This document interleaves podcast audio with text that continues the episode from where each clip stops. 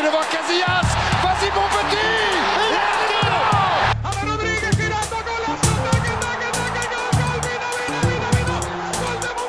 Agora Ronaldinho!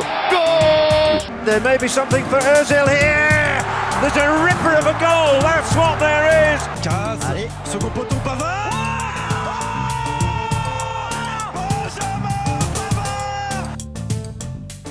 Bonjour à toutes et à tous, bienvenue dans Destination Coupe du Monde, une production formation football club qui vous plonge dans le mondial à venir au Qatar par le biais des jeunes joueurs. Aujourd'hui, on se penche sur un jeune joueur qui va vivre sa première Coupe du Monde à seulement 19 ans et qui n'a cessé de monter en puissance au cours des derniers mois. Jude Bellingham est notre focus du jour, entre une première partie de saison euh, irrésistible avec Dortmund et une place à saisir avec cette équipe d'Angleterre. Le milieu de terrain formé à Birmingham pourrait bien être l'une des têtes d'affiche de ce mondial, avec sa palette quasi complète, sa grande confiance en lui et un avenir qui s'annonce radieux. Bellingham est déjà un incontournable en 2022. On s'en penchera d'ailleurs hein, sur sa destination idéale après le Borussia avec mes invités du jour. Spécialiste de Bundesliga justement à l'équipe et France Football, je suis très content de recevoir de nouveau Cédric Chapuis dans le Formation FC. Comment tu vas Cédric? Salut Adrien, merci de m'accueillir, ça va très bien, je te, remercie, euh, très très très impatient de, parler de ce jeune prospect. Bah, c'est vrai que la dernière fois, tu étais venu nous parler de Moussiala. On va dire qu'en ce début de saison, euh, voilà, on parle de, de, de prospects plutôt agréables, on va pas se mentir. Alors, on, on se régale. Présent pour la première fois dans ce podcast, Quentin, alias Empereur Jaune sur Twitter, euh, supporter, suiveur euh, attentif du Borussia Dortmund. Heureux d'être là, Quentin? Oui, absolument. Euh, bonjour à tous et merci euh, de votre invitation. Hâte de, de débattre de, de ce joueur pertinent et euh, je pense qu'on aura tous plein de choses à dire sur lui. Euh, donc voilà, merci à, merci à, à vous pour, euh, pour l'invitation. Mais écoute, il n'y a pas de problème, justement, euh, t'as dit, t'as as parlé de ce joueur euh, pertinent, et justement, euh, ce qui, ce qui saute aux yeux, c'est sur son début de parcours. Euh, la première fois qu'on a entendu parler, euh, il y avait notamment ce transfert euh, un peu euh, colossal du côté de Birmingham. Je rappelle que c'est un joueur qui a vu son numéro de maillot retiré dans ce club anglais, alors qu'il n'avait même pas encore euh, 18 ans. Cédric, justement, c'est quand, euh, toi, la première fois que, le nom de Bellingham, voilà, tu t'es dit, tiens, il y a- un petit jeune qui commence à monter du côté de l'Angleterre qui pourrait être euh, intéressant. On connaît la, faculté euh, du, public anglo-saxon à s'enflammer euh, sur, sur les jeunes joueurs. Donc euh, j'avais lu quelques articles à son sujet avant son transfert à Dortmund. Puis quand on a, quand on voit un transfert à, à 25 millions d'un joueur de 17 ans, d'ailleurs je crois que c'est encore le, record pour un joueur de stage là, donc forcément ça interpelle. Donc là je m'y suis intéressé de plus près. Euh, je, ne je vais pas dire que j'ai vu des matchs complets de Birmingham. Euh, euh, avec Bellingham, mais j'ai vu quelques quelques séquences et forcément ça ça saute aux yeux un peu tout de suite. Il n'y a pas besoin de deuxième impression en fait avec lui. hein. On voit tout de suite ce qui fait sa force, sa personnalité, ses qualités techniques, son leadership, euh, son agressivité aussi. On va on va développer tout ça dans, dans ce podcast, mais euh, voilà, on est, je suis toujours un peu prudent avec les jeunes. Mais là, quand on voit Bellingham euh, dès la, première fois, on, se dit oh là là, il y a, un truc là, il est, pas normal ce jeune. Ah, c'est vrai, euh, je, te, comprends euh, tout à fait sur Bellingham. Quentin, toi, quand on t'annonce que le Borussia Dortmund va mettre 25 millions d'euros sur un joueur qui n'a pas encore 18 ans, quelle est ta réaction? Alors c'est vrai qu'on avait eu l'exemple Jadon Sancho qui avait de quoi rassurer, mais quand même une telle somme pour un joueur de 17 ans qui n'évoluait qu'en championship, entre guillemets, c'était quelque chose quoi à l'époque. Ouais, complètement. Alors, j'aurai l'occasion d'y revenir, mais euh, bon après, voilà, je vais pas euh, jouer le, le puriste. Euh, évidemment que que bon, après, bon, faut savoir que je suis très peu le football hors- Allemagne, donc euh, voilà, la première fois que que j'ai lu son nom, c'était effectivement dans les dans les rumeurs de transfert euh, dans la presse. Euh, voilà, j'avais aucune idée de qui il était, ni même de son poste, à vrai dire. Euh, effectivement, comme tu l'as dit, euh, bon bah euh, ça fait même maintenant plusieurs années nous à Dortmund hein, qu'on est habitué à recevoir ce genre de, de jeunes joueurs euh, à, très fort potentiel sur lesquels après on va faire une, une certaine marge financière. Voilà, ça fait partie de notre business model et c'est grâce à ça qu'on tient financièrement aussi. J'aurai l'occasion d'en reparler, mais la seule différence, comme tu l'as dit, c'est que là pour le coup, euh, on est on était déjà euh, plus que sur un simple pari.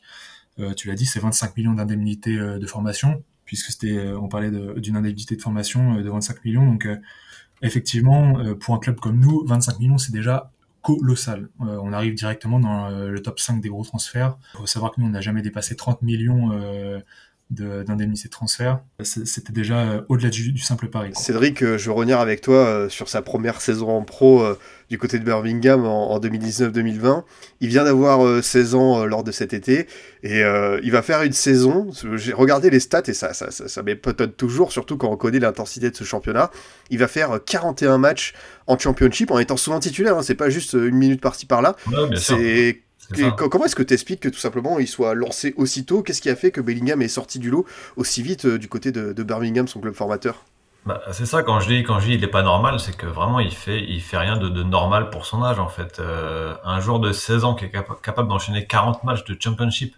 Alors même s'il y avait eu la, coupure euh, Covid au milieu, c'est un championnat qui est extrêmement difficile, compétitif, exigeant. Il y a des matchs, il y a 46 matchs, 44 matchs de championnat avant les avant les playoffs c'est enfin pour se faire une place déjà dans un effectif de championship c'est déjà compliqué parce que parce que les effectifs comme en première ligue sont un peu surdimensionnés. On fait peu confiance aux jeunes dans, dans ce genre de, de championnat. Donc euh, donc c'est c'est ça sort de, de, la norme en fait ce qu'il a fait.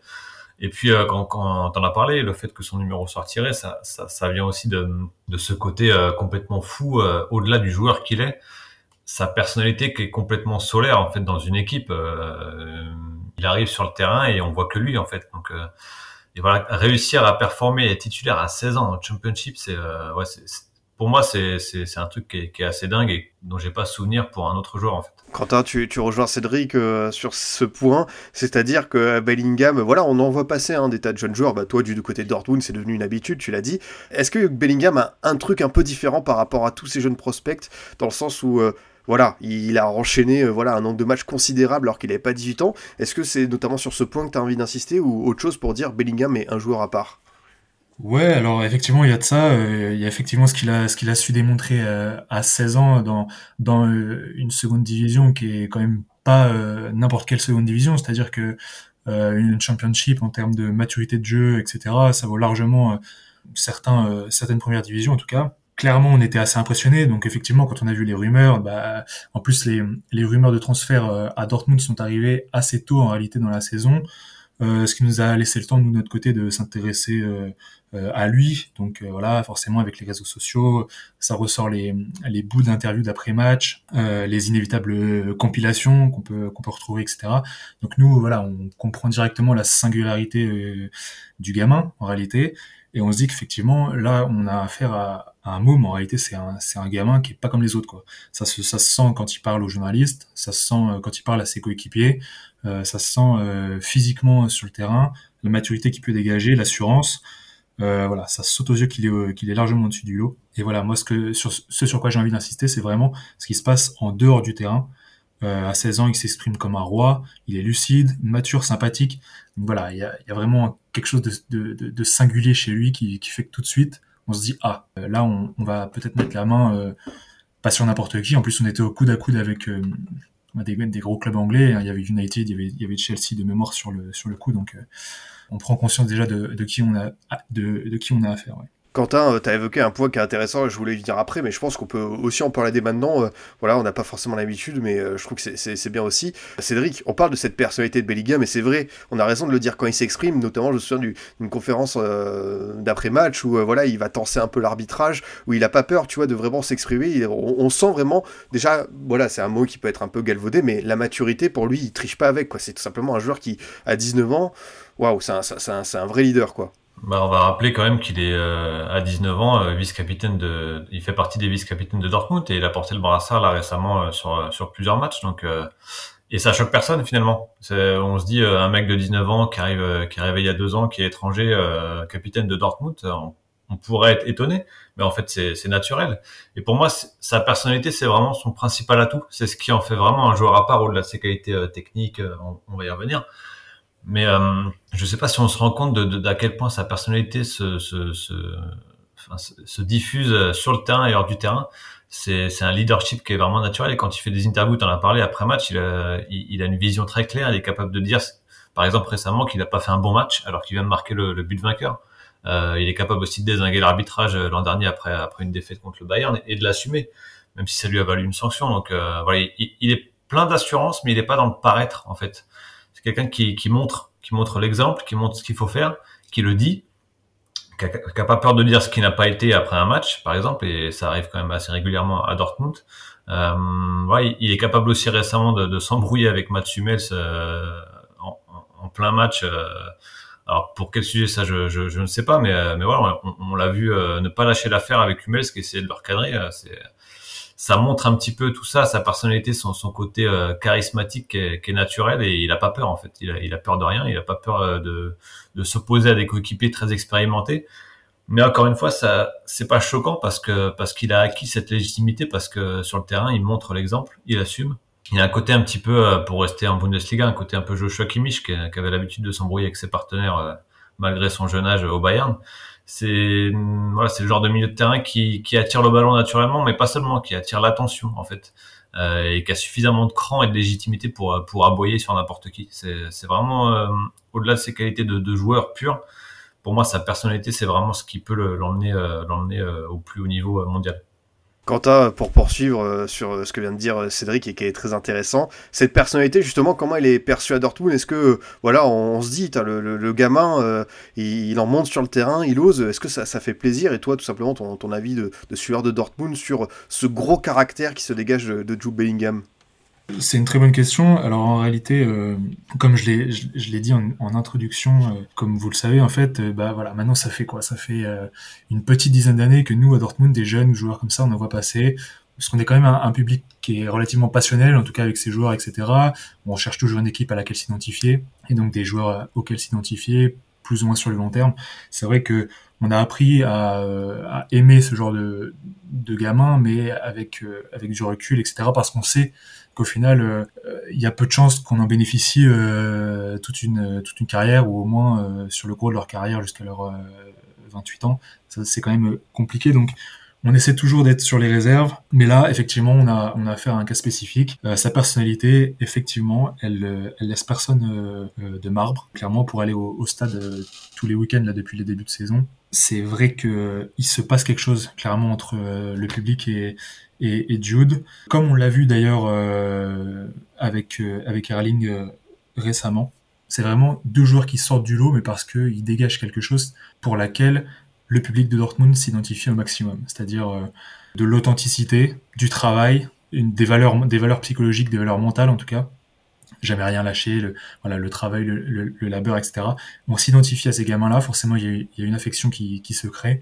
Et comme euh, Erling avait son, euh, ce qu'on appelle en Allemagne le, Torjubel, c'est-à-dire l'espèce de, de fête après un but, ou du moins voilà, une célébration avec le public, euh, on avait le speaker du stade nous qui répétait trois fois le prénom d'Erling d'une façon euh, particulière, etc. Et ben pour pour Jude c'est pareil. Il y a effectivement à la fin de, à la fin des matchs, donc plutôt après, les victoires, euh, les joueurs qui viennent euh, saluer le mur et Jude reste toujours 30 secondes, 40 secondes après les autres. Il se passe quelque chose entre lui et nous. On reprend cette fameuse chanson des Beatles. Hey Jude, etc. Donc effectivement, c'est une personnalité particulière qui chez nous nous plaît beaucoup. J'espère qu'on pourra en profiter le plus longtemps possible, mais on, y reviendra. Ouais, c'est sûr. Euh, l'avenir de Jude Bellingham, on sent que ça va se décanter dans, les prochains mois. Tu évoqué le nom d'Erling Haaland et Cédric, je me tourne vers toi. Est-ce que finalement, en perdant Erling, Erling Haaland, ça n'a pas créé un déclic chez Jude Bellingham où il se dit notre tête d'affiche part, euh, quelqu'un doit prendre un peu plus de responsabilité en cet effectif et ça peut être moi. Est-ce que tu penses que ça a pu fonctionner comme ça euh, chez lui? Euh, c'est possible. Il, y a ce côté-là où, euh, au-delà du, du, statut, euh, il fallait quelqu'un pour marquer les buts, puisque, puisque malheureusement euh, Sébastien Allaire euh, a rapidement dû, dû déclarer forfait pour une grosse partie de la saison. On espère le revoir très vite, évidemment. Mais il y avait donc ce besoin de, de trouver quelqu'un pour marquer les buts aussi, tout simplement. donc je pense qu'il s'est senti un petit peu investi de, de, de cette mission-là, au moins d'être plus dans la création près du but que, que précédemment.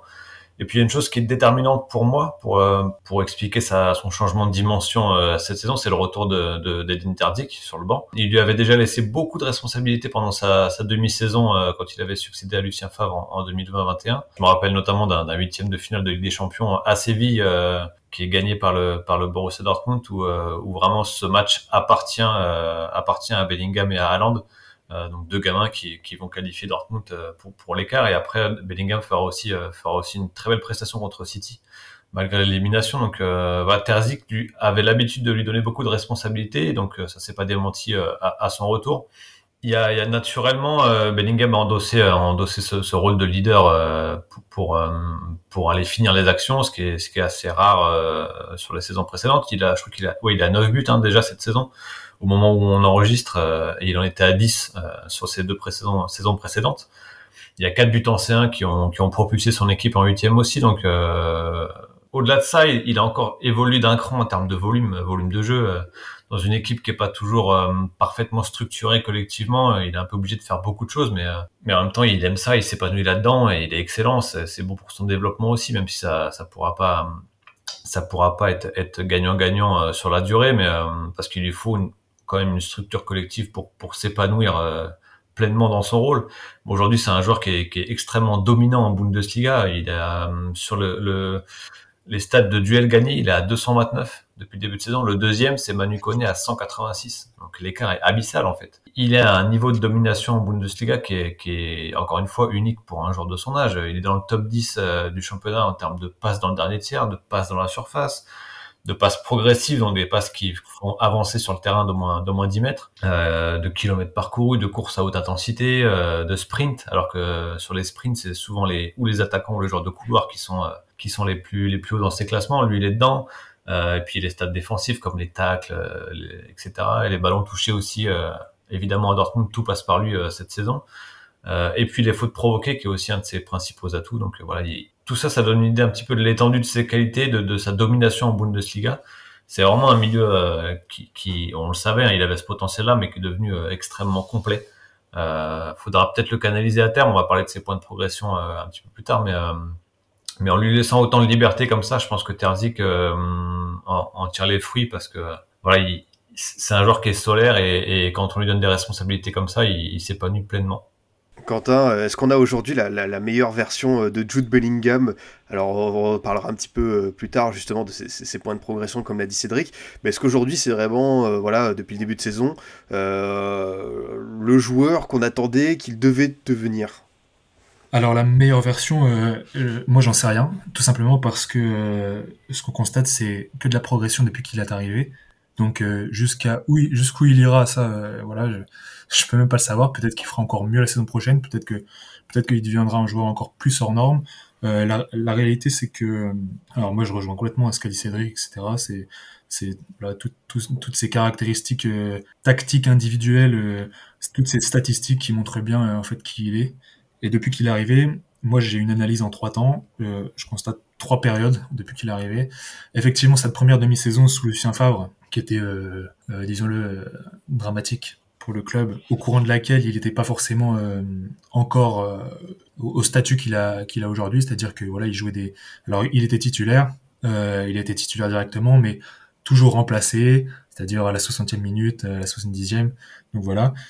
Et euh, à partir du moment où, où Lucien Favre a été euh, a été licencié, remplacé par son adjoint Edin Terdic, effectivement, euh, tout de suite, il a été un, il a été installé en tant que titulaire indiscutable. C'est-à-dire, je crois qu'on était voilà au mois de, c'était contre Bielefeld à, à l'époque, donc ça devait être au mois de, de, de, février de la première saison. Voilà, deuxième partie de saison arrive, il est titulaire indiscutable.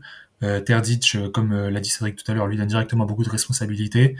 Euh, il nous emmène en quart de finale de, de Ligue des Champions déjà à, ce moment-là, hein, dans, dans, cette poule, enfin du moins dans, dans ce parcours euh, compliqué avec Séville et Manchester City, contre qui il réalise une performance déjà, mais, mais d'une maturité euh, euh juste euh, invraisemblable. Quoi. Il marque, il marque d'ailleurs contre City, il doit marquer un doublé d'ailleurs, mais son but est injustement refusé pour une faute sur Ederson inexistante. Mais bref, le, ce qu'il a démontré à ce moment-là était, était juste phénoménal.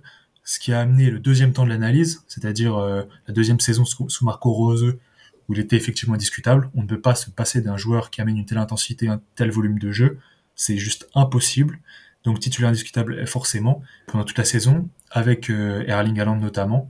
Et puis le troisième temps de l'analyse, encore une progression cette saison, c'est euh, depuis le départ d'Erling Haaland, Cédric l'a dit, il faut quelqu'un pour remplacer en termes de leadership, parce que le leadership d'Erling Haaland, c'était euh, colossal.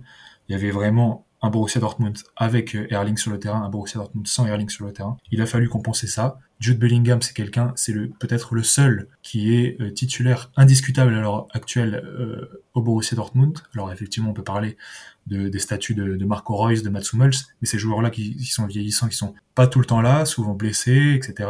Jude Bellingham, il est euh, quasiment jamais blessé, il répond toujours présent, donc c'est impossible de le sortir du 11. Et donc euh, voilà, cette prise de responsabilité cette saison qui est, qui, est, qui, est, juste folle, quoi. C'est devenu euh, le cadre de l'équipe. Et euh, vraiment, j'ai pas peur de le dire. Il est effectivement troisième capitaine derrière deux légendes du club, mais le, le vrai capitaine psychologique, il n'y a aucun doute que c'est lui. On est même surpris, moi, je me rappelle le match de, du week-end dernier à, contre, contre Bochum. J'étais surpris de, de, de, de, de, quelque part de si peu le voir sur le terrain parce que ouais, il a été plus dans la gestion que, que dans que dans l'hyperactivité euh, le week-end dernier et euh, ça montre aussi qu'il commence aussi à évoluer de ce côté-là parce que à ses débuts euh, c'était quand même un, un, souci ça son manque de discipline parfois un petit peu foufou euh, d'aller euh, d'aller tacler dans tous les sens de prendre des cartons jaunes de de commettre autant de fautes qu'il en provoquait. Donc vrai il avait il avait et les qualités et les défauts de, de, de son activité. Là voir qu'il est capable dans certains matchs d'être dans la gestion c'est c'est aussi intéressant pour la suite. Ouais, complètement. Euh, c'est vrai qu'on on l'a vu euh, des fois dépasser un peu par ses, euh, par ses émotions, par ses, sentiments. Alors, on a tendance à penser forcément que c'est un point négatif d'abord, mais c'est toujours un point positif vis-à-vis des supporters parce que ça démontre un état d'esprit, ça démontre quelque chose, ça démontre une envie de se surpasser. Bon bah voilà, celui qui celui qui, qui cède à ses à ses émotions, c'est aussi celui qui est passionné, c'est aussi celui qui, qui, qui a une bonne intention, qui démontre des bonnes intentions, qui a envie qui a envie de gagner, qui a, envie d'aller de l'avant. Donc ça, pour les supporters, c'est toujours un point positif. Et je pense que c'est aussi euh, ce petit manque de contrôle, euh, de, enfin du moins ce petit manque de gestion des, des, des sentiments euh, qu'il a eu euh, ces deux premières saisons, qui font qu'aujourd'hui euh, c'est ce qu'on appelle chez nous un publicum sliblings, c'est-à-dire un chouchou du public en réalité. voilà, on sait que c'est un mec qui veut bien faire. Et, et ouais, moi j'ai le souvenir de, de la saison dernière hein, contre contre les Rangers en match de barrage d'Europa League quand il, euh, moi je vais être poli, quand il houspille euh, euh, Nico Schultz parce qu'il rate une passe, une énième passe, où là il, lui lâche devant les caméras, mais il n'hésite pas à lui dire mais qu'est-ce que tu fais Il l'insulte carrément en disant mais t'es, une, merde, t'es même pas foutu de faire une seule passe. Il lui dit ça cash, aucun aucun filtre. Donc pour autant c'est un international, c'est un c'est un joueur qui, je parle de Nico Schultz, hein, qui, qui, est en rotation, etc., qui est vraiment en difficulté à Dortmund. Ça, ça peut, ça peut être le petit point négatif qui peut mettre des tensions dans le vestiaire, parce qu'il a fait la même chose avec Thomas Meunier, j'ai le souvenir, récemment avec Hummels, dont a parlé Cédric. Euh, voilà. Mais c'est une équipe qui a besoin de ça aussi, Dortmund, quelque part.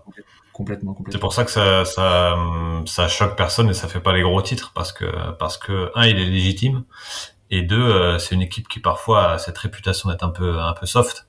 Donc avoir un, mec qui rentre dedans, c'est euh, c'est pas forcément inintéressant. En tout cas, le, débat sur cette personnalité de Jude Bellingham était vraiment très intéressant et on l'a dit, il faudra peut-être qu'il se canalise euh, à l'avenir. Euh, juste Cédric, je me tourne vers toi pour un petit point euh, tactique. Finalement, est-ce que tu peux nous dire c'est quoi son meilleur rôle, son meilleur poste sur le terrain? Qu'est-ce que tu imagines Voilà, on, a le sentiment que c'est quand même un, un 8, euh, voire peut-être un 10 de temps en temps, mais vraiment dans son utilisation au cœur du jeu. Qu'est-ce que tu apprécies chez lui en tant qu'utilisation tactique? Il a tellement de volume que oui, euh, je pense qu'il faut le mettre numéro 8. Euh, je le vois pas vraiment comme un 10, euh, parce que même si là il explose un peu en termes de stats depuis le début de saison, c'est pas un joueur de dernier tiers entre guillemets. C'est plutôt un joueur de box to box qui va qui va créer des choses un peu plus bas sur le terrain. Je pense qu'il a aussi besoin d'avoir à côté de lui un milieu équilibrant, sécurisant. Ça a été Witzel à ses débuts à Dortmund, ça marchait assez bien. Euh, c'est maintenant Declan Rice euh, avec l'Angleterre. Je pense qu'il a besoin un peu de ça, comme euh, comme avait par, exemple un, un Frankie de Jong à l'Ajax avec la. Euh, voilà, un, milieu qui va compenser un petit peu ses, ses, ses prises de liberté. Euh, voilà, c'est un vrai 8, un box-to-box, un mec qui est capable d'aller tacler dans sa, dans sa, surface et de 5 secondes plus tard se retrouver à faire un, un renversement décisif dans, dans, le camp adverse. Donc il a besoin de cette liberté-là. Euh, il faudra mettre des pièces autour et laisser s'exprimer dans, alors, dans, dans, sa prochaine équipe, puisque bon, ça fait aucun doute qu'il vit sans doute sa dernière saison à Dortmund. Euh, on l'a souvent comparé à, à, Paul Pogba pour le côté un peu élancé, délié, euh, très fort techniquement, mais aussi euh, aussi solide physiquement. pour ce côté solaire un peu qui dégage sur le terrain les deux. Je pense que pour devenir vraiment une référence à son poste, il aura besoin d'un collectif plus fonctionnel que ce qu'il a là à Dortmund, un peu comme Pogba d'ailleurs, époque Juve et, et ce qu'on avait pu voir à la Coupe du Monde 2018 et ce qu'il avait perdu ensuite à Manchester.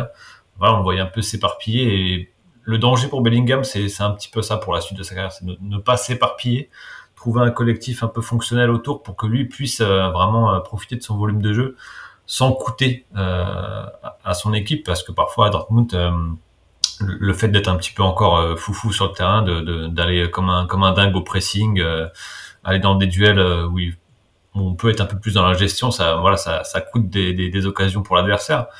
Hum, voilà, on est sur le, détail évidemment, mais euh, voilà, je pense qu'il y aura besoin d'un vrai cadre collectif euh, pour donner sa pleine mesure à terme, d'avoir un vrai rôle de 8 sans avoir besoin de, tout faire euh, aux quatre coins du terrain, comme c'est un petit peu le cas à aujourd'hui, même si on apprécie et que ça donne l'étendue de son talent. Quentin, euh, ton, avis sur cette question euh, Bellingham, euh, voilà, il faut vraiment qu'il se focalise en, tant que, numéro 8 et je trouve que la comparaison avec Pogba de la Juve, elle me plaît bien. C'est vrai que si on devait faire voilà, un petit parallèle sur, sur un joueur précédemment vu, c'est vrai que ça rappelle un petit peu ça quand on voyait Pogba vraiment grandir, exploser en, en, plein jour du côté de la Serie A. Alors, je suis absolument d'accord avec euh, tout ce qui a été dit avec Cédric. Moi, j'ai exactement le même point de vue et la même analyse. Alors déjà, merci de poser la, question euh, sous cette forme et de distinguer euh, le rôle et le poste, parce que clairement, pour moi, c'est pas la même chose et je pense que les gens font trop rarement la différence, à mon sens. Donc moi, j'aime bien toujours distinguer les rôles, postes et profils. Je pense que pour parler de Jude, c'est d'ailleurs assez pertinent. C'est-à-dire qu'au niveau du poste, clairement, moi je le vois clairement en 8, c'est-à-dire poste de milieu relayeur, soit dans le milieu à 2, euh, donc en double pivot derrière un 10, euh, des ailiers en 4-2-3 euh, classique, soit dans un milieu à 3, ce qu'on a trop, eu trop peu eu l'occasion de, voir cette saison notamment, à mon grand désarroi, parce que je pense qu'on a un effectif, si tout le monde est disponible pour jouer en 4-3-3, c'est-à-dire dans un milieu, je pense moi personnellement avec Sali Oskan et Mahmoud Daoud, quand ils sont disponibles, J'aurais tellement aimé voir ça, malheureusement, on n'a pas eu l'occasion. Au niveau du profil, on est clairement sur un profil box-to-box. Alors, euh, à la différence d'un, d'un 8 euh, du style, euh, pour rester dans la même tranche d'âge, d'un, 8 du style Gavi, par exemple, on est plus, moi je sais pas, sur, sur quelqu'un qui, qui va être déjà chargé d'organiser le jeu à un poste bien défini. Non, Jude Bellingham, c'est un box-to-box. Souvent, on galvaude un peu l'expression. J'ai l'impression qu'il suffit maintenant qu'on qu'un joueur touche un ballon dans les deux surfaces pour dire c'est un box-to-box. Non, lui, ça se justifie par son, par son grand volume de jeu, son, son volume physique qui est stratosphérique hein, pour un mec de 19 ans. Euh, et, et, ça pendant 90 minutes. Je veux dire, il est, il est capable d'assurer ça pendant 90 minutes, des allers-retours constants sur l'axe du terrain et il touche des ballons à tous les niveaux du terrain. C'est-à-dire à la première relance, c'est-à-dire quand il décroche vers ses centraux, peut-être ça un peu trop rarement d'ailleurs, euh, à la récupération, donc en poste de, de, milieu défensif, quand il va gratter un ballon sur un tact, sur une interception, il en touche en premier relais, c'est-à-dire au niveau du, du rond central en position de 8, quand il doit orienter le, le jeu vers un secteur, donc ça c'est un rôle de, relayeur, il en touche encore un cran plus haut quand il est en position de 10, quand il faut créer le jeu, là on le voit adresser des, des passes mais qui sont par voie euh, dignes des plus grands, des transversales un peu folles. Euh, moi je me, je me souviens du, du, du, match aller contre Séville euh, cette, cette saison, la transversale qu'il fait pour Rafael Guerrero euh, sur le but de, de Guerrero, mais euh, juste elle est, elle est, stratosphérique cette transversale. Et on, on, le voit même maintenant toucher des ballons de plus en plus régulièrement dans la surface adverse, voire dans les 6 mètres adverses. C'est-à-dire que, le, alors c'est souvent sur le côté gauche du but adverse. Il se retrouve soit en position d'ailier, euh, soit en position de, de, de buteur. Le, le but de la Séville aussi, c'est dans cette position-là, ouais. Ah, exactement, absolument. Et souvent, il se retrouve dans, dans, dans cette zone. Et euh, voilà, il, arrive par un dribble ou un dribble mais digne d'un ailier percutant, euh, ce qui n'est pas à la base son poste. Bah, il arrive à, marquer depuis cette zone. Donc, il touche des ballons à tous les endroits du terrain. C'est quelque chose qui est assez, euh, je pense, premièrement euh, fou pour un, un, jeune de son âge, mais aussi assez déroutant pour l'adversaire parce que un mec comme ça, comment voulez-vous le, le, suivre tout son match? C'est, euh, je pense que c'est assez euh, compliqué. Et puis dernier point euh, pour ma part, euh, là-dessus, euh, au niveau de son rôle, de son poste, il y a une comparaison qui m'agace profondément, mais qui est médiatiquement inévitable. C'est celle avec, alors sur le plan national avec Jamal Mouziala, qui est, je trouve, complètement sorti de nulle part. On parle pas du tout de joueurs aux, mêmes caractéristiques, on parle pas, du même rôle sur le terrain. J'ai un peu du mal à, comprendre cette comparaison systématique qu'on voit de plus en plus. Juste pour, pour distinguer vraiment les, les, deux profils, euh, je trouve que Bellingham s'analyse euh, vraiment individuellement euh, sur ce point. D'ailleurs, ils ont joué ensemble en sélection de jeunes en Angleterre et ce qui renforce moi ma, conviction. alors on le voit, on voit assez peu avec Brandt, qui est un joueur très irrégulier, mais je pense qu'il a besoin d'un autre playmaker à ses côtés pour pour pour, pour s'épanouir aussi. Alors soit un autre layer, soit un numéro 10, soit un 9,5 entre guillemets. Mais je pense que ouais, pour pour euh, pour euh, profiter de sa liberté aussi, je pense qu'il a besoin d'avoir un autre un relais en fait à la création, un, numéro 10, un relayeur euh, un peu plus haut ou alors un 9 qui décroche. On, en, parlera dans ses potentielles destinations, mais je pense qu'il a besoin de ça aussi pour pour profiter de sa liberté créatrice. Alors ça, ça a commencé comme ça d'ailleurs c'est-à-dire, euh, alors c'était quand c'était justement quand il a commencé à être installé par Edin Terzic au, début, c'était effectivement dans un double pivot. Il était associé au, tout, au tout début, hein, parce qu'après dans le deuxième temps, il a été associé à Axel, Axel Witzel, mais au tout début, il était associé à, à Mahmoud Daoud, qui lui est un pur 8 euh, créatif. C'est pas un, un, 8 qui a un, volume de jeu, un impact physique ahurissant, etc. C'est un vrai 8 créatif, plutôt du coup dans ce camp des des Gavi, etc. voilà, et, donc, du coup, voilà, il y avait une certaine complémentarité. Et devant eux, en plus de ça, il y avait, alors, au début, c'était Giovanni Reina en 10, puis euh, Julian Brandt qui a, pris, euh, qui a pris le relais. Donc voilà, sur le, sur le terrain, on avait vraiment un 1-8 box-to-box, impact physique, capable de, de dépanner euh, dans tous les coins du terrain, qui était Jude Bellingham. On avait Mahmoud Daoud à ses côtés, bah, qui était un peu déchargé de ses tâches défensives dans lesquelles il est plutôt limité euh, qui pouvait se concentrer sur euh, son positionnement, sur euh, sur sur, son démarquage pour adresser des, des passes incroyables. Et devant, on avait encore un, un cran plus haut sur le terrain, un numéro 10 qui allait organiser le jeu plus autour de la surface. Et c'était un milieu de terrain qui était au final très, très complémentaire. Malheureusement, on s'est vite rendu compte que défensivement, ça posait quand même un, léger problème. Et d'où la, recrue, d'où le recrutement de, Sali Oscan cette saison, pallier le départ d'Axel Witzel euh, à l'Atlético. Ces deux joueurs qui ont vocation plus à assurer la tâche défensive, euh, la première récupération, etc. Maintenant, moi, je me pose une question, c'est vu l'ampleur du volume de jeu qui est en train de prendre Jude, mais clairement, est-ce qu'on a réellement besoin d'un 6 pur et dur, milieu défensif à part entière à ses côtés? J'en suis plus tout à fait convaincu peut-être qu'un milieu de terrain à 3, Brandt, Daoud, Bellingham euh, suffirait. Et euh, en tout cas, je demanderais à voir. C'est très romantique. c'est ça. ça. Sur le papier, ça, c'est, ça fait envie, c'est sûr. Hein. On, on, aimerait bien voir ça. Euh, Cédric, on a commencé un petit peu à le dire, euh, mais voilà, c'est, toujours intéressant euh, d'approfondir ça.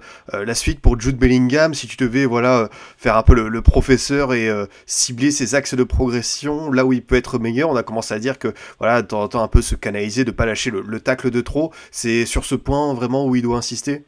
Ouais, se, enfin, se canaliser, se, se discipliner entre guillemets, même si euh, même si aussi on profite euh, on profite pas complètement de lui si on le si on l'enferme dans un dans un rôle un peu trop strict. Hum, il sait tout faire en fait, c'est un petit peu ça, c'est c'est le même problème que Paul Pogba quelque part, hein. c'est que il, sait comme il sait tout faire, bah, parfois on lui demande de tout faire et il peut un peu s'éparpiller, mais euh, faut aussi qu'il apprenne à choisir ses moments. On a vu qu'il qui commence à le faire euh, en, en, championnat cette saison et c'est euh, c'est très intéressant. Euh, ce côté un peu tout fou, se jeter sur tous les ballons, il, a, il commence à le, à, à le gommer un petit peu, tout en restant un, un, un presseur euh, redoutable.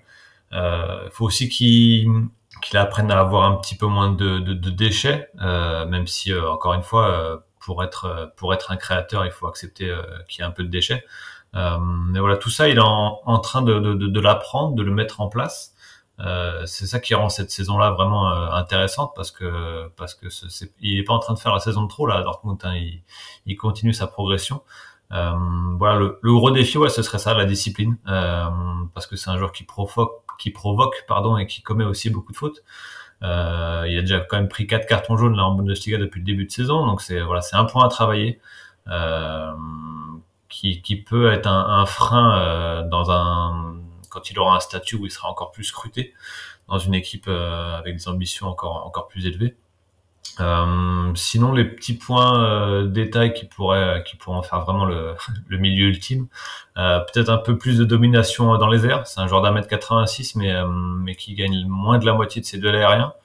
Voilà, je pense qu'il y a, sans doute un petit point à, à travailler là-dessus. Euh, pareil, même si même si il marque beaucoup cette saison là, il n'est pas toujours très précis dans ses frappes. Euh, c'est pas un joueur qui est particulièrement adroit dans le dernier ou l'avant-dernier geste. Euh, on a des on a des flashs parfois comme ce but euh, extraordinaire à Séville, mais c'est pas c'est pas quelque chose qui est qui est constant avec lui. Voilà, c'est le ballon lui brûle pas les pieds, hein, donc euh, donc il y a de quoi faire, il y a de quoi il y a de quoi progresser là-dessus. Mais alors on est on est encore une fois sur du détail. c'est déjà un joueur qui est qui est très très complet. Non, c'est vrai, hein, on, on, pinaille un petit peu, mais c'est toujours voir comment. Ouais, c'est ça, c'est euh, pour essayer de, de, de, de, rendre Bellingham meilleur, on aimerait, parce que c'est vrai que c'est un, jeune joueur euh, qu'on apprécie euh, beaucoup. Euh, Quentin, peut-être une autre question dans un autre sens. Comment est-ce que finalement la, la Bundesliga l'a aidé à progresser? Et tu l'as dit, on l'a rappelé, Dortmund, comme d'autres clubs allemands, sont ouverts depuis une décennie aux jeunes talents. comment est-ce que ce championnat allemand, dont on connaît les caractéristiques, ça a pu finalement aider peut-être Bellingham à prendre encore plus de, de confiance par euh, et d'épaisseur dans le jeu. Bah, effectivement, tu l'as dit.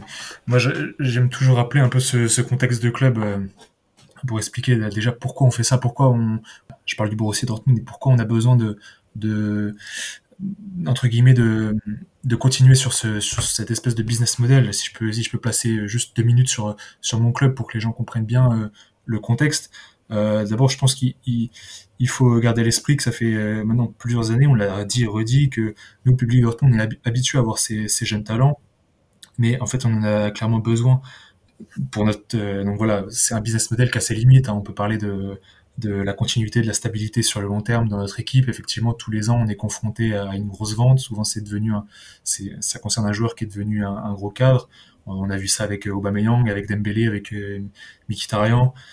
On l'a vu plus récemment avec avec Haaland, effectivement. Mais je rappelle rapidement qu'à Dortmund, on bénéficie, on bénéficie pas des, des, ressources de grandes fortunes propriétaires qui peuvent réinjecter euh, euh, des sous euh, tous les ans pour assurer une compétitivité économique et donc sportive. Donc ça, c'est plutôt euh, comme ce qu'on peut voir du côté des clubs anglais. Et à l'inverse, on n'a pas non plus recours euh, à l'endettement, comme certains clubs espagnols peuvent en abuser, abuser parfois pour débloquer des fonds et se maintenir sportivement en haut du panier. Donc il faut bien trouver des moyens, disons, honorables de, fonction de, fonctionner. C'est un business model qui repose quand même sur un travail qui est difficile, c'est-à-dire observer, détecter ces, gamins-là, les convaincre, et en plus, après, savoir les valoriser sur le, terrain. Et donc ça, ça rejoint euh, la, question que tu me poses, c'est comment on arrive et comment on se sert aussi de la Bundesliga pour valoriser ces gamins, et après, euh, pouvoir les revendre. Parce que ce business model, il a quand même après euh, deux objectifs, c'est-à-dire premièrement, effectivement, on sait tous faire des marges qui sont financières, euh, des marges financières énormes. Donc voilà, sur, les transferts, en moyenne, il y en a quasiment un par an. Et ça nous aide financièrement à, à tenir, à rester, à pouvoir réinvestir cet argent et à tenir euh, nos objectifs de top 8, 10 européens. Et deuxièmement, surtout, surtout, surtout, ça nous permet de bénéficier pendant 2, 3, 4 ans, si on a de la chance, de quelques joueurs de très très grande qualité auquel on n'aurait pas accès en temps normal. Le niveau de Bellingham, de Sancho ou de Dembélé, on est d'accord que s'il euh, fallait le payer prix coûtant, euh, c'est hors de, de, notre portée évidemment. Donc la solution, c'est de les, c'est de les, c'est de les voir avant les autres pour en bénéficier quand ils sont encore euh, à notre portée. Donc Jude, il fait partie de ces joueurs-là dont on peut bénéficier seulement au tout début de leur carrière. Et effectivement, comment on arrive à, le à les valoriser? Ben Déjà, euh, il y a un premier, euh, premier aspect, c'est que quand ils viennent chez nous, euh, je pense qu'il y a quand même un accord tacite entre le joueur pour sa progression et, euh, et ce que lui promet euh, le club, c'est-à-dire lui donner beaucoup de chance dès le départ. Euh, Bellingham, il est arrivé à Dortmund, donc certes, il y avait une grosse somme en jeu qui était déjà au-delà de, celle qu'on peut investir sur d'autres jeunes joueurs, qui était de 25 millions d'euros, mais tout de suite, il a été titulaire. Premier match, premier but. On est d'accord avec ça, c'était en, en. Premier match en Bundesliga, il est titulaire, il fait une passe décisive. Donc directement, les chances lui sont données. Donc déjà, il y a, ça. Et puis deuxièmement, euh, pour un joueur issu de la Championship, mais ça revient à ce qu'on disait au début, la Bundesliga, c'est un, championnat qui est super intéressant parce qu'on retrouve euh, des caractéristiques qui sont quand même similaires. Bon, évidemment, on, on monte d'un cran dans la difficulté. Euh, ils se retrouvent confrontés à des joueurs internationaux, des joueurs qui ont des grandes carrières derrière eux. des, futurs prospects talents comme, comme lui, il se retrouve comparé au niveau national comme au niveau international. Donc effectivement, on monte encore dans, dans la difficulté mais je pense pas qu'il ait été, il ait été perdu. Je pense que c'est un choix de sa part aussi.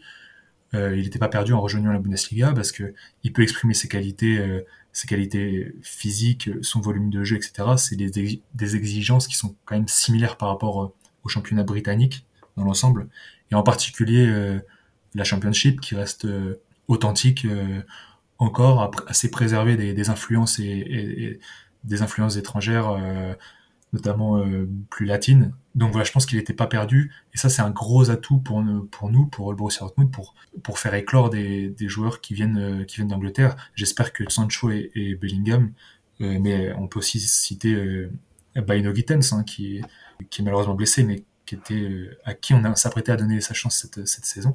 Ces joueurs-là, de plus en plus de Britanniques quittent, quittent l'Angleterre, la Grande-Bretagne ils viennent s'imposer en Bundesliga. Donc pour répondre à ta question, je suis un petit peu long, je suis désolé.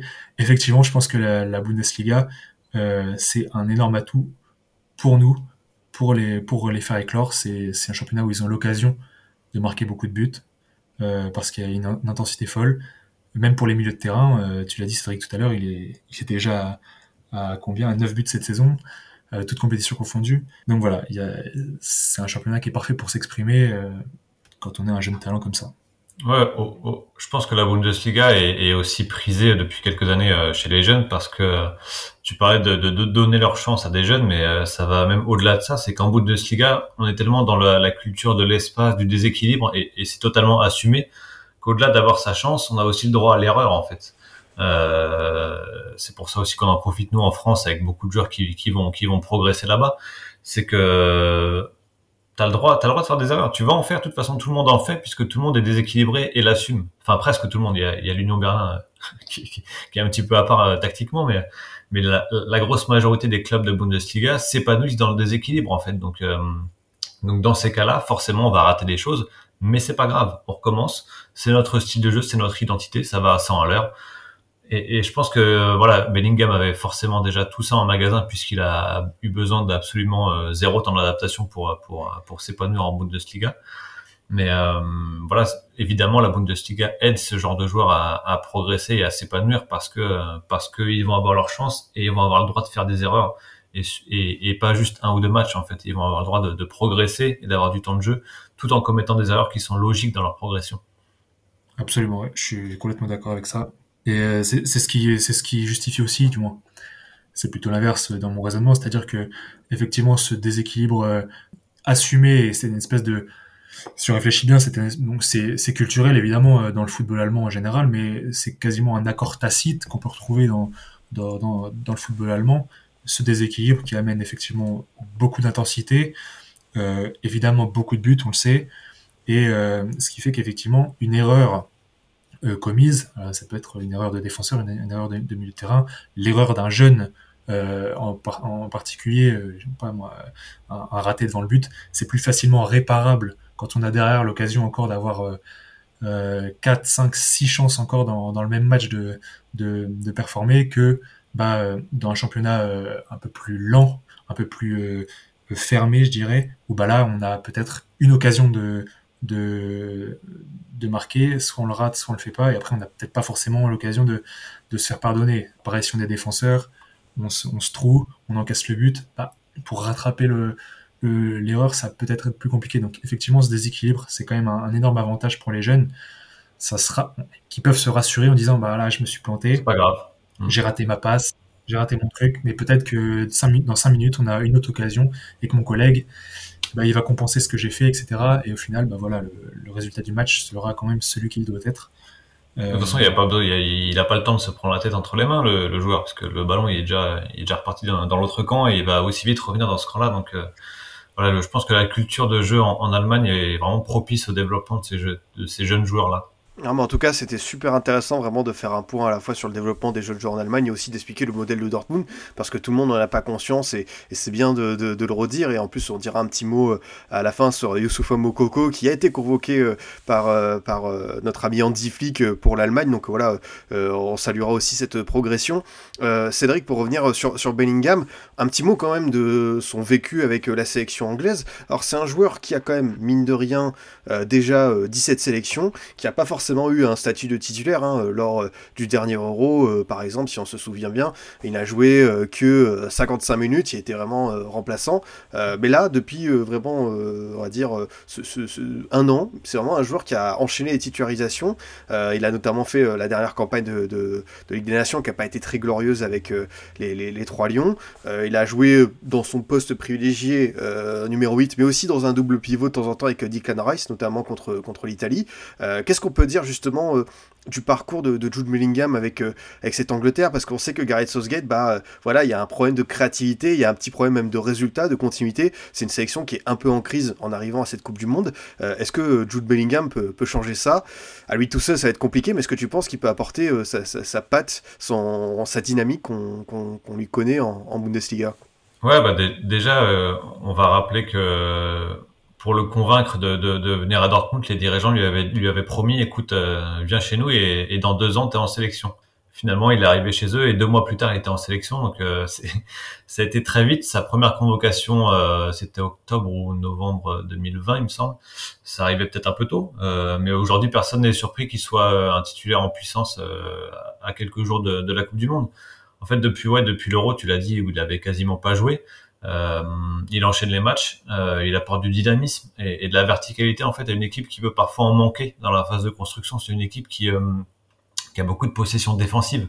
Alors c'est comme ça qu'ils ont qu'ils ont eu des résultats euh, en 2018 et en 2021. Hein. Ils sont allés jusqu'en demi-finale de Coupe du Monde et en finale de l'Euro euh, en, en, jouant comme ça, en étant très patient dans, dans la circulation du ballon et en, en, misant sur les sur les ailiers, sur les côtés pour pour créer des, des décalages c'est une équipe qui peut parfois donner l'impression de ronronner. Et là, quand on, quand on incorpore un Bellingham euh, au milieu, forcément, euh, ça détonne un peu, ça apporte quelque chose de nouveau, euh, un peu d'énergie en plus au cœur du jeu, et, forcément, l'équipe en, bénéficie. Je pense que son match contre l'Allemagne, le 3 partout, a convaincu tout le monde. Il a pris la place laissée vacante par, par Calvin Phillips, qui a, qui a été blessé à l'épaule et qui revient juste là pour la Coupe du Monde. Mais aujourd'hui, je pense que je pense que l'Angleterre va partir avec le double pivot euh, Bellingham et Rice qui sont pour moi parfaitement complémentaires. Declan Rice, c'est aussi un joueur qui est vraiment très intéressant. Alors on en parle peu parce qu'il joue, il joue encore à West Ham, mais, mais c'est vraiment un joueur de top niveau, un, vrai joueur, euh, un 6 équilibrant, euh, comme du genre de profil qui peut permettre à Bellingham de s'épanouir à côté, complément idéal entre guillemets. Hein. donc donc voilà, je pense que dans, dans ce 4 dans ce dans ce 3-4-3 pardon anglais, à moins que à moins que Southgate change d'option parce que parce que défensivement il a beaucoup de alors soit des blessés soit des joueurs en méforme.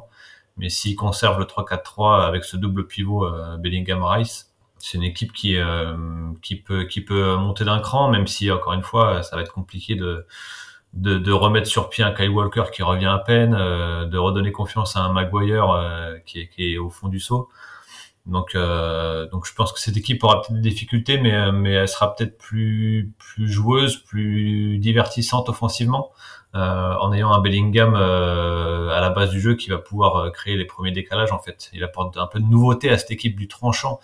Euh, alors, si si le jeu de, de Southgate ne, ne, ne, devient pas un petit peu plus dynamique, ça va poser souci on voit que, que Trent Alexander-Arnold a du mal à s'épanouir dans ce style de jeu-là, alors qu'il est, euh, alors qu'il a un rôle de créateur euh, indispensable à Liverpool. Il faut pas que Bellingham euh, soit soit soit frustré à ce niveau-là. Faut pas que faut pas qu'il soit dans un cadre trop restrictif. Mais je pense que Southgate a compris que que ça pouvait aussi rendre son équipe meilleure, tout simplement.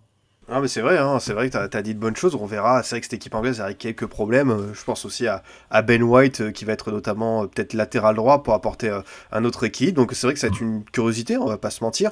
toi Quentin, ton avis sur Jude Bellingham et ses débuts avec cette sélection anglaise, comment est-ce que tu le joues Est-ce que tu as, pu le voir déjà? Tu nous as dit que tu suis pas forcément tout le temps le, football anglais, mais forcément ça va peut-être t'intéresser de voir comment est-ce que ce, joueur s'exporte dans un système et même un style de jeu qui a vraiment rien à voir avec Dortmund, quoi. Ouais, complètement. Bah, tu l'as dit, hein, honnêtement, moi, je, regarde très peu l'Angleterre. J'ai dû, dû regarder un match euh, ou un bout de match de, Bellingham avec l'Angleterre sur euh, sur toutes ces, sélections. Donc, je vais euh, vais pas faire l'expert.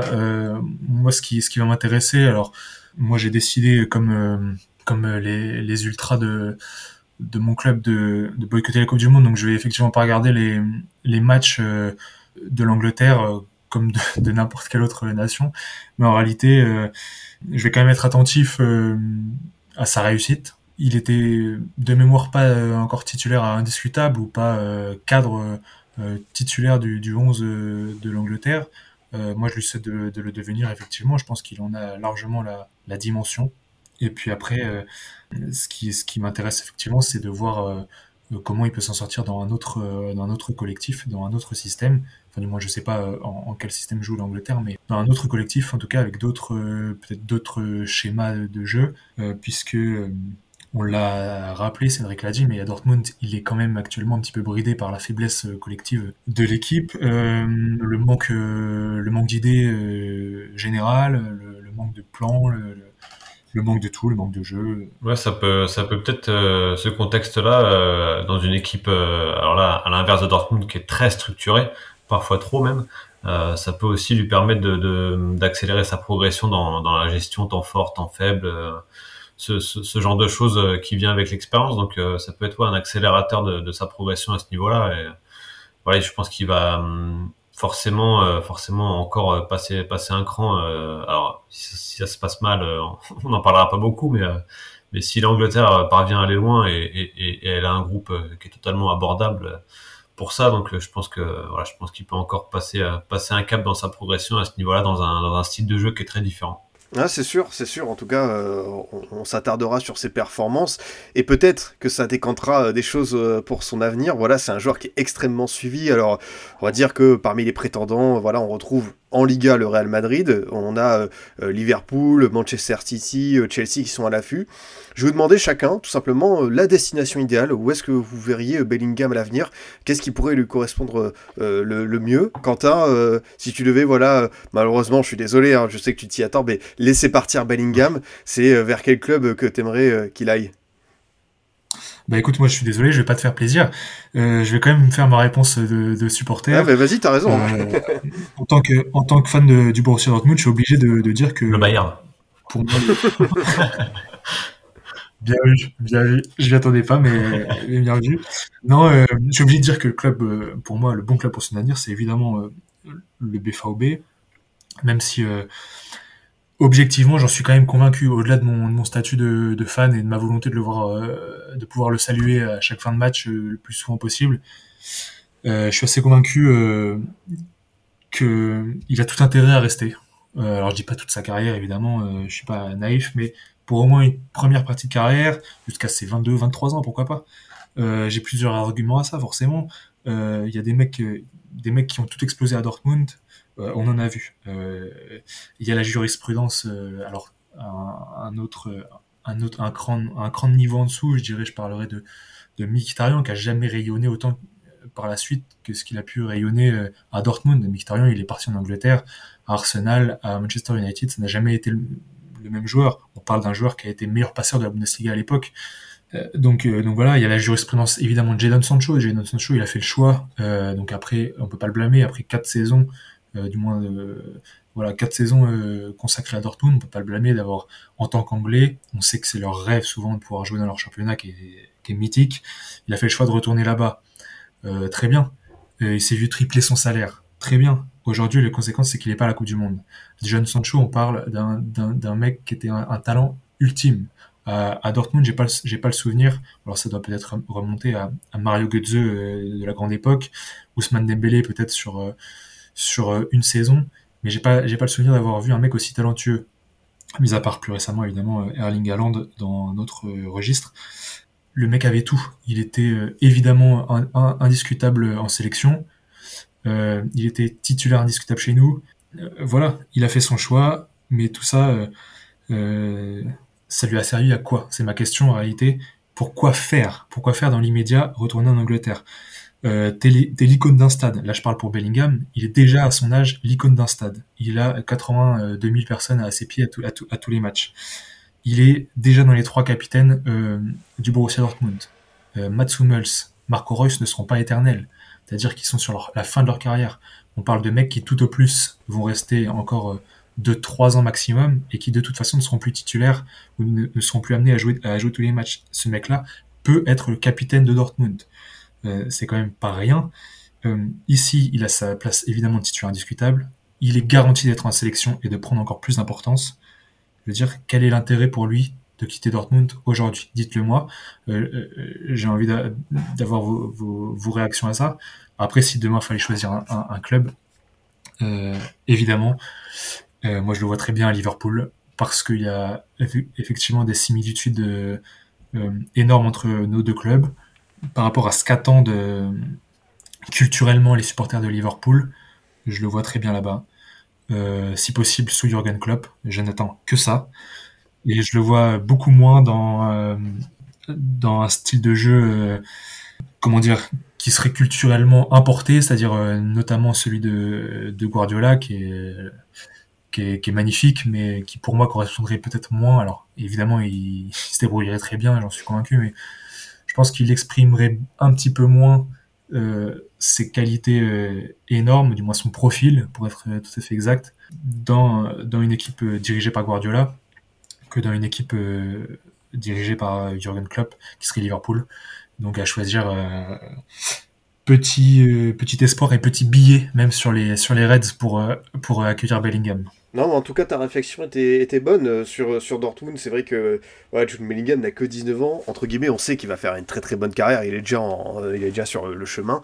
Il euh, n'y a pas d'urgence, il y a pas le feu au lac. Et en plus, ce serait tout à, tout à son honneur, justement, d'aller chercher un titre de Bundesliga avec cette équipe de Dortmund qui en manque depuis, depuis 10 ans. Donc, ce serait salutaire. Mais ouais, malheureusement, j'ai le sentiment que le, football moderne et ce type de joueur, ça, ça échappe à cette logique qu'on aimerait, entre guillemets, romantique. Et malheureusement, moi je le regrette aussi. Donc euh, après, c'est bien, tu as, cité moi aussi le club personnellement où je serais très curieux de le voir sous Jurgen Klopp euh, à Liverpool. Cédric, euh, ton avis sur cette question, s'il y avait une destination idéale pour, pour Jude Bellingham, ce serait quoi? Moi je suis d'accord avec Quentin sur le fait qu'il ne doit pas partir en janvier en tout cas. Oui. Parce que, comme je l'ai dit tout à l'heure, je trouve pas qu'il fasse la saison de trop là. Euh, le problème, c'est que ouais, l'été prochain, je pense que ce sera l'heure parce que euh, parce que euh, Dortmund n'arrive pas à, construire une équipe suffisamment compétitive en fait pour pour aller vraiment se hisser à, à, d'autres hauteurs et des hauteurs auxquelles Bellingham est destiné en fait. il est en train de devenir, s'il n'est pas déjà trop fort pour cette équipe, pas pour ce club, pour cette équipe en fait. Donc donc pour sa progression à lui, il faudra qu'il parte, je pense, l'été prochain. C'est d'ailleurs, je pense que c'est le, c'est le plan, euh, c'est le plan qui est, qui est prévu. Euh, je suis pas sûr que Dortmund le laisse partir en janvier. Là-dessus, là-dessus, le club est assez solide euh, pour, pour, pour, pour, ne pas craquer au mois de janvier, même s'il fait une grande Coupe du Monde et que. Et je suis aussi d'accord sur le fait que je pense que l'équipe qui en a le plus besoin, c'est Liverpool.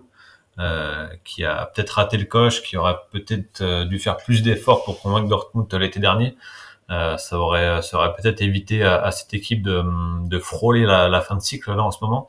Au milieu notamment, ils sont, ils sont vraiment dans, un, dans une phase où euh, ils sont dans un entre-deux en termes de génération, où, Jordan Henderson est, est en train de, de, plonger un petit peu. Euh, il était si important dans, dans, dans, cette équipe-là que, que, que, son déclin fait très mal.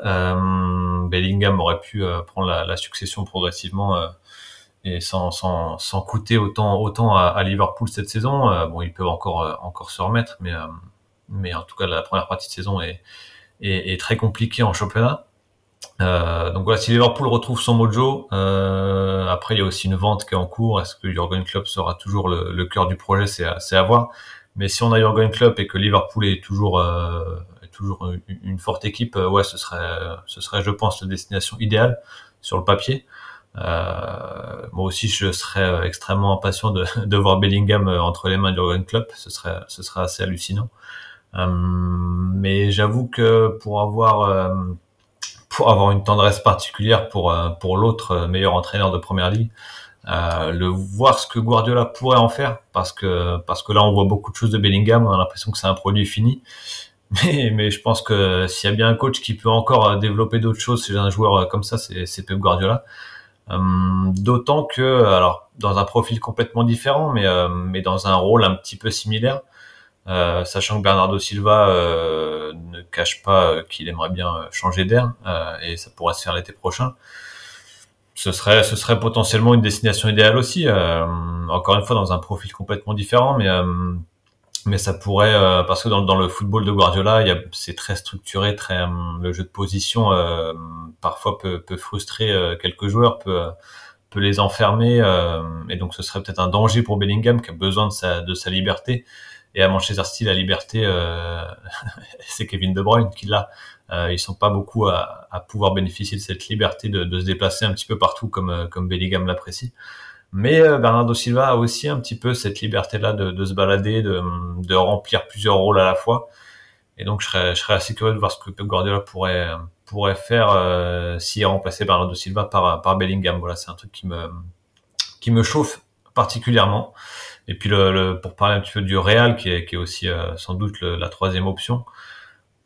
Sur le papier, si on imagine un, trio euh, Bellingham, euh, Chouameni, Kamavinga, bah, je pense que si Florentino Pérez réussit cet exploit-là, alors qu'il est en train de, de, enfin de perdre, non, il n'est pas en train de les perdre, ils sont encore très performants cette saison, mais, mais un jour, il faudra quand même songer à, à, à, à, succéder à, à, Modric et à Kroos euh, s'il arrive à, comment dire à faire de son trio historique euh, Modric, Casemiro, Kroos le transformer en si peu de temps en, en Bellingham, Chouameni, Kamavinga si ces trois joueurs-là euh, répondent aux attentes franchement euh, ce sera un coup de maître maintenant voilà à titre très personnel euh, le voir sous Guardiola ça sera peut-être un petit peu ma préférence quand même bah écoute, les, les, les trois choix, euh, t'as donné des arguments. Euh, c'était c'était intéressant de, de voir ça en tout Je cas. pense qu'il peut pas faire de mauvais choix en tout cas.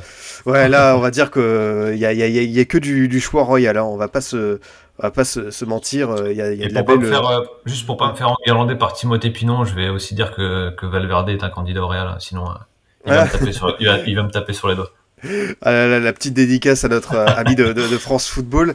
Euh, messieurs, pour euh, terminer cette émission, je vais quand même, voilà, on a, parlé pendant une heure de Jude Bellingham. C'était super intéressant de, se plonger sur le joueur, sur son parcours, sa personnalité et son avenir.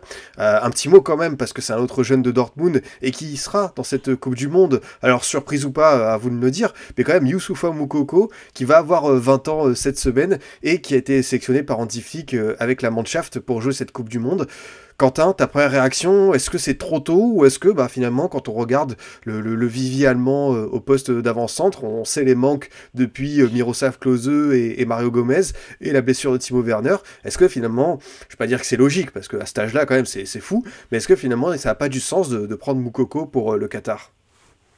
Moi j'ai un avis tout sauf enflammé par rapport à, à Moukoko. Donc effectivement, il est dans cette liste euh, pour la Coupe du Monde. Euh, la raison, euh, en réalité, c'est l'absence de Timo Werner, hein, très clairement. Je pense pas que Moukoko ait été la première, du, moins le second choix, parce que je pense qu'il aurait que Hansi Flick aurait pris aurait pris Timo Werner et, Niklas Füllkrug pour pour assurer le, les deux postes de neuf. je reste très mesuré moi par rapport à Moukoko.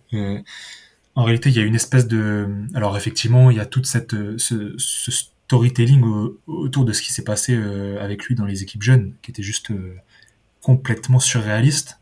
Euh, on parlait de stats, mais qui, qui, n'avait juste aucun sens. Il est arrivé en Bundesliga, ça a été quand même un petit peu plus compliqué. On, s'y attendait forcément parce que là, il s'est conf... déjà, il avait, il avait 16 ans. Il se retrouve confronté à la dureté de la Bundesliga. On se rend compte qu'en fait, c'est un gamin qui nous paraissait une montagne dans les équipes jeunes et qui se retrouve en fait euh, très petit en taille, très encore assez assez assez frêle euh, physiquement. Il se retrouve au milieu des, des défenseurs allemands. Euh, il y avait quand même un, grand gap entre entre les deux.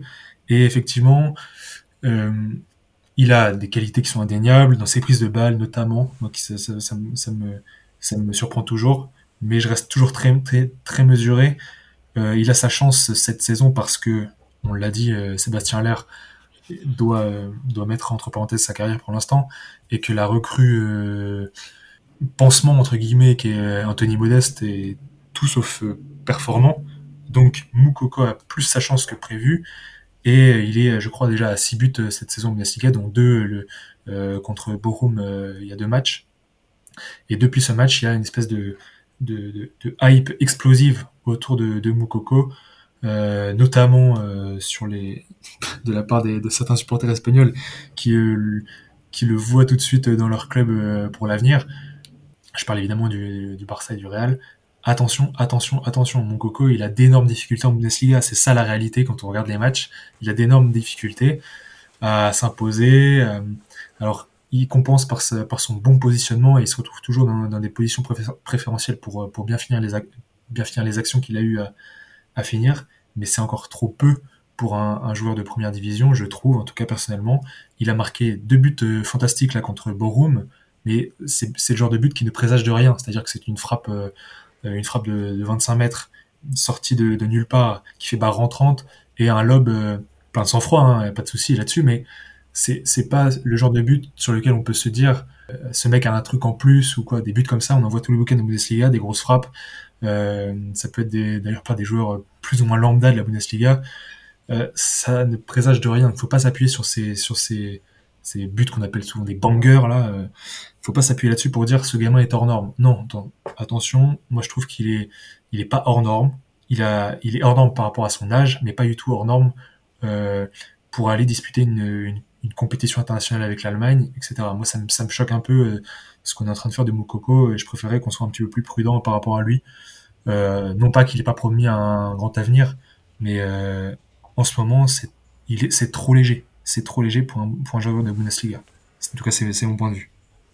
Non, mais c'est bien, c'est bien d'avoir euh, justement l'avis de, quelqu'un qui suit euh, tous les matchs de, son club, euh, d'avoir cet avis mesuré, de, comprendre un petit peu Moukoko et de surtout mettre un petit peu des freins et dire attention, voilà, il y a, y a, des choses qui se passent, mais il faut pas non plus s'enflammer et faire des conclusions. Donc je te remercie voilà, de nous présenter un contexte général pour Moukoko. Toi, Cédric, ta réaction sur cette sélection surprise de, Moukoko par, par Andy Flick? Eh ben, je suis totalement d'accord avec avec tout ce que vient de dire euh, Quentin. Je trouve que c'est un peu tôt. Euh, je suis pas certain même que ça lui rende service, même si évidemment il part pas, euh, il part pas en tant que titulaire, euh, même voir, voir en deuxième choix. Mais je trouve que c'est un joueur qui a, qui a beaucoup de pression sur les épaules. alors Quentin a très bien expliqué le contexte, mais c'est un joueur qui a cassé toutes les stats en équipe de jeunes, qui était, je crois, quasiment deux buts par match en moyenne en U17, en U19. Euh, et là, en fait, il est en plein dans sa phase d'apprentissage et d'adaptation au football d'adulte, euh, où il est plus aussi dominant. Et il doit, il doit apprendre à, à, à, à, faire autrement, en fait, pour, pour bénéficier de son sens du but qui, lui, est réel. Euh, on a parlé des deux buts contre Bochum. Le gardien euh, adverse l'aide un petit peu sur les deux buts, mais il a ce sens du but, cette capacité à se retourner sur le premier but pour, euh, pour aller claquer cette frappe, de voir que le gardien est très avancé sur, le, sur son deuxième but pour, pour le lober voilà, c'est quelqu'un qui a beaucoup de qualité de finition, euh, qui a un vrai sens du but, euh, une palette assez large pour pour conclure, même si dans ce même match, il a aussi raté une, une action qui aurait pu être euh, magistrale euh, en, manquant le dernier geste. Mais voilà, il, a ce potentiel-là, mais je pense que c'est un peu tôt. C'est, loin d'être un produit fini. On va me parler de Bellingham, qui est quasiment un produit fini à 19 ans. Lui, à, à, à bientôt 18 ans, il est assez loin d'être un produit fini. C'est vraiment un produit brut même s'il a mis 6 buts cette saison en Bundesliga, qu'il est le qu'il est le plus jeune joueur à atteindre la barre des 10 buts en carrière en Bundesliga, il est vraiment dans cette phase où il doit. Euh, on avait connu ça en France avec Amine Gouiri, qui jouait très peu à Lyon alors qu'il cassait tout en jeune. Et euh, alors au-delà de la confiance qu'avait pu lui accorder euh, Rudy Garcia à l'époque, je pense que c'est un joueur qui devait aussi s'adapter à, à, un football d'adulte où il ne pouvait pas être aussi dominant que chez les jeunes en fait. Parce que pour l'avoir vu assez régulièrement chez les jeunes, Goury, c'était un joueur qui était vraiment ultra dominant techniquement et physiquement. Et une fois arrivé dans, dans, en équipe première, forcément, ces avantages-là, on les perd un petit peu. Donc, il y a une phase d'adaptation qui est, qui est assez logique. Et Mokoko, pour moi, il est dans cette phase-là. Et, euh, et ouais, moi, j'ai été assez surpris de le voir, même si, euh, même si ça commençait à, l'information commençait à circuler quelques jours plus tôt. Mais euh, j'ai peur que ça lui rende pas tellement service de, de, de, participer à cette Coupe du Monde, même si euh, voilà, ça peut aussi participer à son développement, euh, de, connaître euh, ce contexte-là, cette expérience-là. On peut pas dire qu'il ait peur sur le terrain, mais, mais parfois il peut vraiment disparaître des matchs, ce qui est logique. Hein. Faut, voilà, on, vient de passer une heure à parler d'un joueur qui, qui, échappe à toute norme. Là, Moukoko, il est dans la norme dans le sens où à 17 ans, il peut pas peser sur un match de A à Z et c'est normal. Bah écoutez, on verra de quoi euh, l'avenir sera fait pour Moukoko et dès cette Coupe du Monde. Alors oui, c'est vrai qu'on peut s'attendre peut-être à un temps de jeu réduit, mais voilà, le, football, euh, je vais pas vous l'apprendre, c'est un sport qui reste surprenant. En tout cas, messieurs, j'ai passé vraiment une très bonne heure d'émission avec vous pour parler de, Jude Bellingham, de foot allemand, euh, du Borussia Dortmund, c'était super intéressant. Quentin, merci beaucoup d'être venu pour la première fois dans Formation FC. Je rappelle qu'on peut te retrouver sur Twitter avec ton compte Empereur Jaune, où tu nous parles de l'actualité du Borussia et voilà, tu partages des informations et tes opinions sur l'actualité euh, du club. Ouais, je précise juste que c'est quand même pas un compte, euh, un compte fan. Euh, moi, je suis bridé par, par rien. Et voilà, c'est plutôt mes réactions subjectives de, de fan. Et parfois, mes expériences, mes expériences au stade, je, les fais partager aussi via ce compte. Donc c'est vraiment un compte personnel et non pas un compte fan d'actualité. Bah écoute, euh, précision euh, importante, tu fais bien de le souligner. Merci Cédric euh, aussi d'être venu dans Formation FC, toujours des, bonnes analyses, un avis pertinent. C'était top de te recevoir de nouveau pour parler de, l'ami Jude Bellingham. Bah merci à toi Adrien, merci à Quentin aussi. C'était vraiment sympa de, parler de, ce genre-là qui, pour lequel j'éprouve quelques sentiments. Je, je le comprends, je le comprends. Bah écoutez, euh, merci, euh, merci beaucoup, euh, messieurs. Cédric, juste ton actualité durant la Coupe du Monde, qu'est-ce que tu vas pouvoir faire comme, comme contenu? Qu'est-ce qui est prévu? Eh ben, on va suivre un petit peu, un petit peu tous les matchs et écrire quelques papiers pour, pour l'équipe. voilà, on va, on va voir ça au cours de la compétition. on va suivre ça avec beaucoup d'attention.